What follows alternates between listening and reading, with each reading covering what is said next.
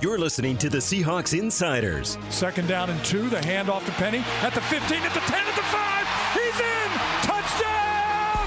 Seahawks! Getting you ready for Seahawks football every Sunday. First and 10 at the Seattle 40. Play fake Stafford. Gonna stop, gonna look, gets hit, goes down! Back at midfield! Getting to him in the backfield is Darrell Taylor. Presented by Delta, the official airline of the Seahawks. Now, here's your host, Jen Mueller.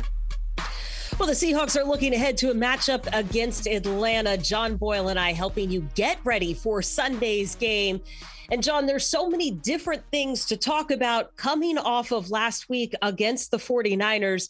Are you at all surprised by the Seahawks record or by kind of where things are after a couple of weeks? There's enough unknown about this team that uh, I don't think a one and one start is at all surprising. You know, would I predict it looked exactly like it did? Maybe not. I thought they'd have been, you know, as, tough as they played the 49ers over the years and as well as they've done down there, I might have thought they'd have had a better showing down in Santa Clara. But yeah, I mean, one and one, I think, is a decent start for this team who's still figuring a lot of things out and, you know, has a lot of room to grow.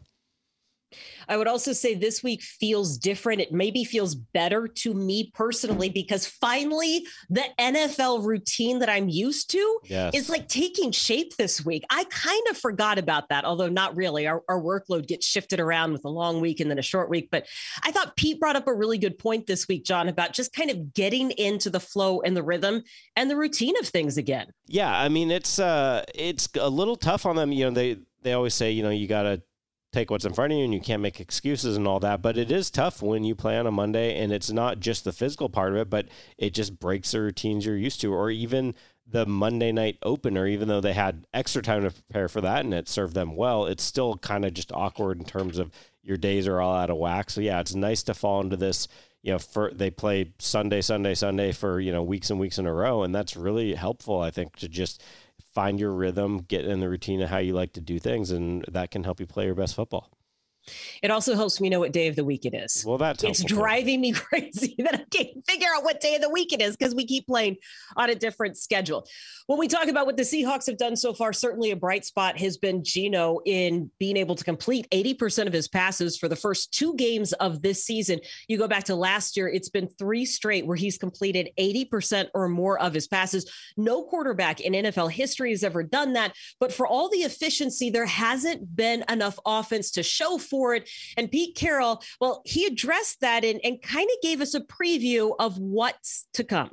I'm not going to wait for you know three, four more weeks to figure out what Geno's looking like. I think he looks really good. I'm convinced that he, what he's done in practice and what we've seen, he's carried to the games. The game's not too big. He's very comfortable in the games. He's very poised about stuff, and he's accurate as heck. And, and uh, there's no reason to be worried about him at all. That's really the statement I was making. I'm, i feel better about it, and, and, I know the coaches do. And uh, you know, we've not played many games where guys complete 80% of their passes for a couple weeks. Nobody has, you know. So uh, we're just gonna just gonna go and, and, see if we can get this thing rolling at a better clip than we have been. I think a lot of us maybe found it interesting when Pete Carroll brought that up because I think a lot of people would have assumed his first comment would be, "You need to run the ball better," which they do, and he knows that. But I think he also recognizes they got to throw some teams out of these heavy boxes that are making it hard to run the ball. And if your quarterback's completing eighty percent of his passes, time to let him, you know, throw a little more downfield because we haven't seen a lot of those shots and He's been, you know, really good with the ball. There was the one interception in San Francisco that he threw, although as Pete Carroll noted, one of the receivers didn't run the route right, which probably means, you know, somebody should have been occupying one of the safeties involved in that interception. So, um, yeah, I mean, he's been so clean, you know, so accurate. Let's let him, you know, throw it around a little more, not necessarily more frequent, but take more shots. No, see, this is what I was trying to figure out because I can picture this going a lot of different ways. You mentioned those shots downfield. You know, DK Metcalf hasn't been very involved in this. At least it doesn't look like it based on final numbers. We saw him go to Tyler Lockett a lot. Did not see him hit the tight ends very much last game. So, what are we really talking about here? Are we talking about intermediate stuff, or does is the box too full for that? Or are we looking at shots downfield, like truly downfield, 25 plus yards? I mean, I think it's going to depend on what the Falcons are doing. I, I think the idea in general is just to get some more of the intermediate two long passes, however, they're available. I mean, if you look at the first two games, they've been seeing a lot of the deep, you know, too high safety looks, teams trying to take DK away. And if they're doing that, look, you're not going to force a 40 yard pass downfield in double coverage. But if they're playing that far off and giving DK all this attention, then yeah, work those tight ends for those 15 to 25 yard intermediate gains. So I don't think it's necessarily going in the game saying we need to hit this particular pass play. It's just finding ways to get the ball down the field and maybe, you know, again, open up their running game a little bit that way. You talk about this Falcons team and what they might do. It looks different if you look at the overall numbers versus game by game. Because the Falcons lost against the Rams last week and, and, I guess you would say maybe that's no surprise as the Falcons are kind of in the same position that Seattle's in, right? You bring in a quarterback who has been a backup for a long time, who's now the starter. You've got a system where you want to run the ball and play good defense. But if you go and you look at the New Orleans game, week one for them looks very different than week two. But John, here's what's been very consistent going back to your point that defense has been good. They have forced four takeaways through two games. Now they had four sacks in week one. They were not as effective getting to Matt ha- Matt Hasselbeck, Matthew Stafford. Where did that come from? Matthew Stafford in week two, but that's not surprising given how that offense functions. Do we know yet what to expect, quite honestly, from any team as we head into week three? Uh, you know, I, am going to go to what DK Metcalf said in his press conference from a conversation he had with Bobby Wagner his rookie year, which was, you know, teams don't really show who they are until about week eight or so. And I think that's especially true when what you're talking about both these teams. A lot of newness, a lot of change, new quarterbacks. In the Seahawks case, new defensive system. So no, I you know there's certain things you can look at and maybe try to take some educated guesses of what it'll look like, but I really don't think we're going to know you know, being around the Seahawks, so knowing them more specifically, I don't think we're truly going to know what either this offense or defense is for, you know, at least another month. Well, and I am curious to see how Atlanta responds this week because they made what I think is a very interesting choice. We'll talk about that after some words from our sponsor, Delta Airlines. The best stories aren't the ones you're told, they're the ones you live. Meeting people in person, facing challenges face to face, getting out of your hometown and your comfort zone. Delta knows how important it is to see a different point of view from a different point of view. So, for those who want their own story to tell, Delta Airlines has a world full of places to start. Delta, the official airline of the Seahawks. So the Atlanta Falcons arrived at the airport in Seattle the same time the Seahawks arrived back from San Francisco on Sunday. John Boyle, this is a curious choice to me that Atlanta would stay on the West Coast and spend the entire week practicing in Seattle. You? That, that was a lot of buses on a tarmac yeah. at once. I tell you what, I think there was like 11 or 12 buses all lined up waiting to leave. That was kind of funny to see. Um, yeah, you know, look, I think we have a different perspective on travel because we're so isolated. We're so used to it that like, oh, a five hour trip, that's not a big deal. I mean, we're literally doing back to back four plus hour trips next two games.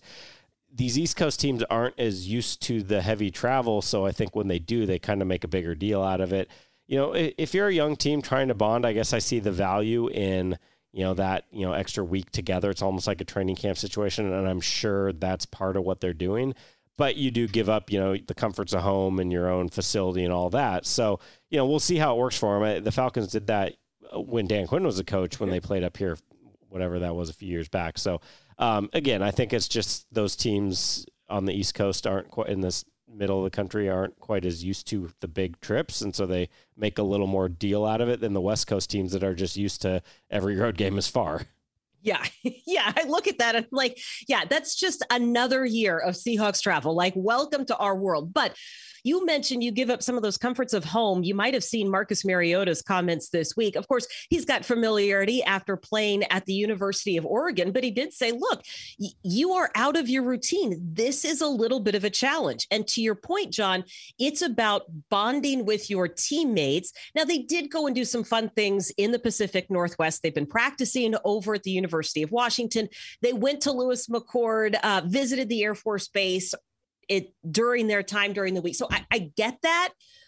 But I don't know if this is, I don't know that I would want to be introducing more challenges, I guess, at this point in the season. Yeah. I mean, right? like I understand it, but also. Yeah, I think you're just I, weighing the, the value of the slight little extra bit of rest of not traveling that much more and of the team bonding for the long term benefit of that. And that's hard to measure versus it definitely does take you a little bit out of your routine. So yeah, we'll see how it goes for them, but it's that's the choice they and a lot of other teams tend to make going east to west.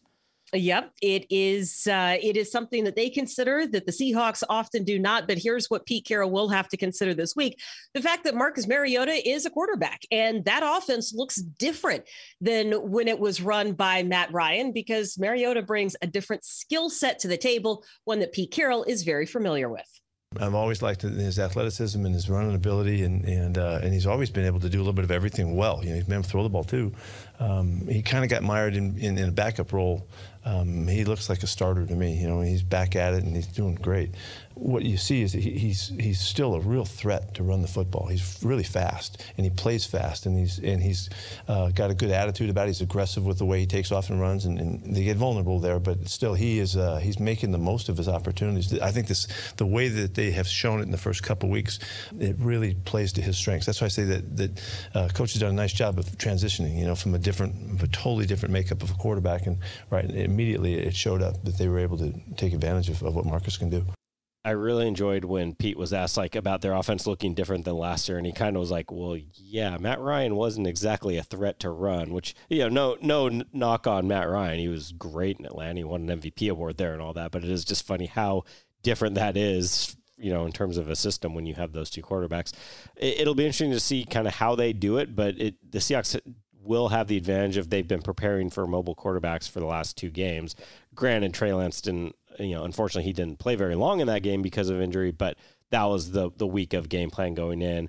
Russell Wilson was a more specific, tailored pass rush to try to get him to do certain things, as Pete Carroll has spelled out. But again, a mobile quarterback you're preparing for. So every scheme's different, but in terms of just getting guys ready for that threat of a quarterback who can move, that's something they've been doing for the last two weeks. Well, and on the surface, it looks like Atlanta is following through on its desire to run the ball. Mm-hmm. Through the first couple of weeks, 145 rushing yards, 338 average, I should say, average rushing yards, average total yards on offense. You talk about a rushing threat. How about Cordarrelle Patterson, who we have seen as a return guy, as a wide receiver, and now he is a running back.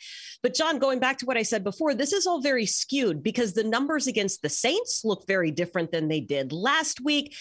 I'm not, I know that they want to run the ball. I'm just not sure how this will actually play out. Yeah, and I mean to me that goes back to what we're saying about you know what do you know about teams this early and the numbers can get so skewed because one game goes one way, the next game goes the next day, and all of a sudden you're you're all over the map. So, uh, but they do seem committed to, like you said, they're trying to run it. Patterson's a really interesting threat out of the backfield. He's you know you go back to his you know peak returning days, he's one of the best in the NFL at that. So he's an explosive kind of home run hitter, but you know, are they a team that can just consistently run the ball and get those four or five yards? I don't, you know, we'll see. It's it's just too early to make these judgments about teams. Here is the big angst in Atlanta right now. Why isn't tight end Kyle yeah. Pitts being used more? And he has been used as a blocker uh, but think about this he needs 45 receiving yards to be third most by a time through the first 20 games of his NFL career. This is going to be game 20.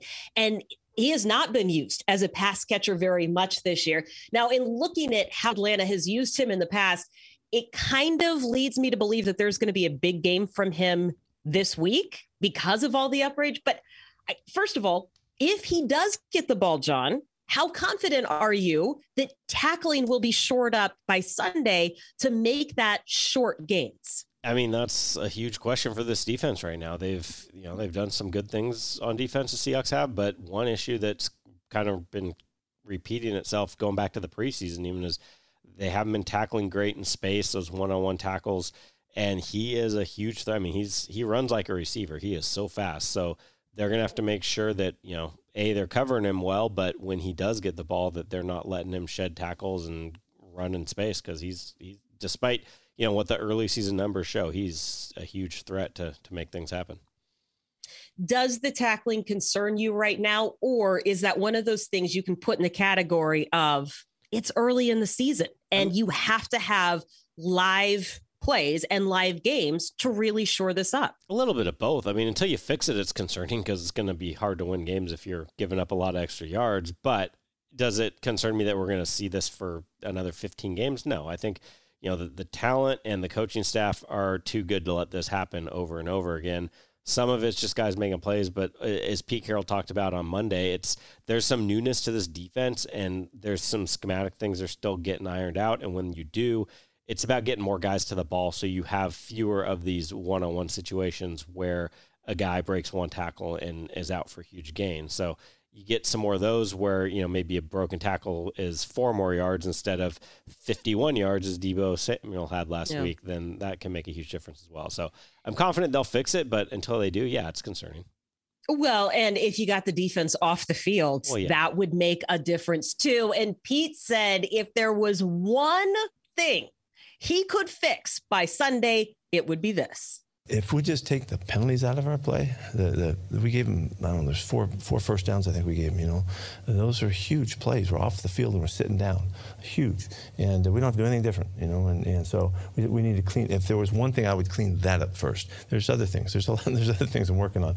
But those were the significant plays. It's like, it's, you know, it's like a 40 yard catch that, that didn't happen, you know. And, and so um, those are huge field swings and all that. So we have to do better there. Yeah, I mean, those are so crushing when you think you're off the field. I think there's at least two, maybe three of those in the second half would have been three and outs in a game you're trying to get back into and give your offense chances. And look, I'm not saying without those penalties they win on Sunday because, quite frankly, the offense wasn't getting the job done. But it, you got to get rid of those where you're just giving teams. I mean, Pete Carroll said this before. It's almost like a turnover. You go from okay, we get a quick stop, they have to punt and now these long drives, and it's hurting your defense not just because there's more opportunities for the opponent to score, but they're on the field a ton. This was a problem all last year of you know the offense ran the fewest plays in the NFL and the defense had the most, and so far through two weeks we're seeing that again. So yeah, they gotta they got to figure out ways. I mean, they're not big, egregious, you know, horrible PI fouls, but there's just a little more contact than the officials want to let them get away with. So they got to find that balance right now. Well, and that's what I was going to say, right? This is all part of the process for the young guys yeah. because it was guys who were getting penalized who have not seen a whole lot of time in the NFL. And as Pete said earlier this week, it is one thing to have the officials at practice call it, it's another thing to understand what they're looking for on game day. And I would say this I, I don't know that I would call them try hard penalties, but they're not. They're not mental mistake penalties, yeah. right? This is it's, it's part of the feeling out process. And while I don't particularly like it, uh, it doesn't feel good in the moment. I had a number of people on the sideline say, "Hey, wait a minute, take a look at who committed those penalties because it's not going to happen." later in the year. Like this is what it feels like to have a young team. It's not going to happen later in the year. So I will take that. Here's what they have managed to do early on. And it should not surprise me because this is what the Seahawks have done for the entire time under Pete Carroll. Red zone efficiency on defense continues to be something that Pete Carroll is proud of. I think it's uh, we have some background where we've you know we've had good success. We know what we're doing and, and uh, what we've added to it with with the stuff we have with the new uh, the new look at it um, has been you know it's been effective right off the bat. Right now, people don't know what we're doing. You know they, they have to figure us out, and so we have a little bit of an advantage in that regard. Yeah, I mean that's something you know their opponents are two for nine in terms of scoring touchdowns in the red zone this year. Last year, opponents were about fifty percent, which was you know among the league leaders, and it's you know it it, a lot of that is just mentality of okay, you got this drive on us, but we're not going to give you that last little bit. You always hear players use the term def- defend every blade of grass, and I I go back to those. You know, Kam Chancellor, Earl Thomas forcing fumbles right before a guy goes into the end zone. I mean, this team is just so unique in that mentality, and I think it just ties to the way Pete Carroll teaches finishing, and it has to do with you know obviously the end of games, but also they've been a good team at the end of seasons and even end of drives. As we're talking about this situation, it's just kind of that will, and you know you just refuse to give in, and they've been really good at that. I will also say that Atlanta has not been great at converting in the red zone. They've got some third down issues. They get compounded when they get inside the 20. So that's an interesting matchup to look at. Before we close it out with things to watch this week, I do want to bring it back around to if you want to get your defense off the field, certainly you can't commit those penalties, but also, John, the run game for Seattle needs to get going. And DK Metcalf said that this week. You know, we cannot just put the defense back on the field what's the I, I don't know if it's the the question is what's the easiest solution there or what's the best decision that will lead to more rushing yards? I mean, it's whatever's going to get you fewer third down and sh- long or just fewer third downs, period. So I, I don't think you get the more running attempts by just saying we're going to run it early and often because if you're getting two, three yards, those drives stall out. So it can be passing early to get those, you know, second and four and then third and two situations, things like that, where you're keeping the chains moving because it's really right now, it's just staying on the field, sustaining drives to where when you get the total plays at 60 plus, the rushing attempts are going to show up. And that's where I, you know, Rashad Penny, I think, you know, we saw some glimpses of it in week one. He never really had a chance to get going last week, but you give Rashad Penny 16 to 20 carries. I promise you one of those is going to go 30 plus yards. I mean, he's just too talented. Yeah, same thing with Ken Walker, who we saw for the first yeah. time last week. And Pete said, look, neither of those guys was on the field long enough to be able to make any sort of judgment. So that's going to take me into the two things we need to see on Sunday for a Seahawks win. I am going to say at least 30 rush attempts, which is a lot. I understand. But if you split them up between those two guys, I want to see at least 30 rushing attempts and I want to see less than five penalties. I was going to stick with penalties, but I'll be more specific. I, I don't really care about the total number of penalties. I want no defensive penalties on third down ah. that move the chains Ooh. for the opponent. So, look, if you have That's an occasional very niche stat. start, That's I know, but I, if you have six or eight penalties, but they're you know on That's first true. and first and ten turns into first and fifteen, not great, but you can live with that. But just get rid of those third down. You think you're off the field, and then oh, there's a flag laying in the middle of the secondary because somebody grabbed a receiver, whatever it is. Uh, other side of the ball, I, I kind of wanted to go with the running game too, but I don't. You can do that. We you. can highlight the importance of getting the ground game. No, I'm I'm going to go with what we've talked about the passing game. I want to see five or more explosive passes. So Ooh. you know they don't have to be bombs. I mean, I think people sometimes think of explosive as just chucking it 40 yards downfield. Which if you can do that, great. Those are super fun. We love those. But Pete Carroll, they define an explosive 16 plus pass, 12 plus run. Just give me five of those explosive passes, even if they're all 18 yards. I'll take it. Just get get some chunks. And okay. I think I think that will help you get your rushes and rushing yards if you start making teams respect those longer passes. I think that this all works together. I think we laid out a great game plan for the Seahawks and got you up to speed for what to expect on Sunday. We'll be back with you next week to see how everything played out. Thanks for listening.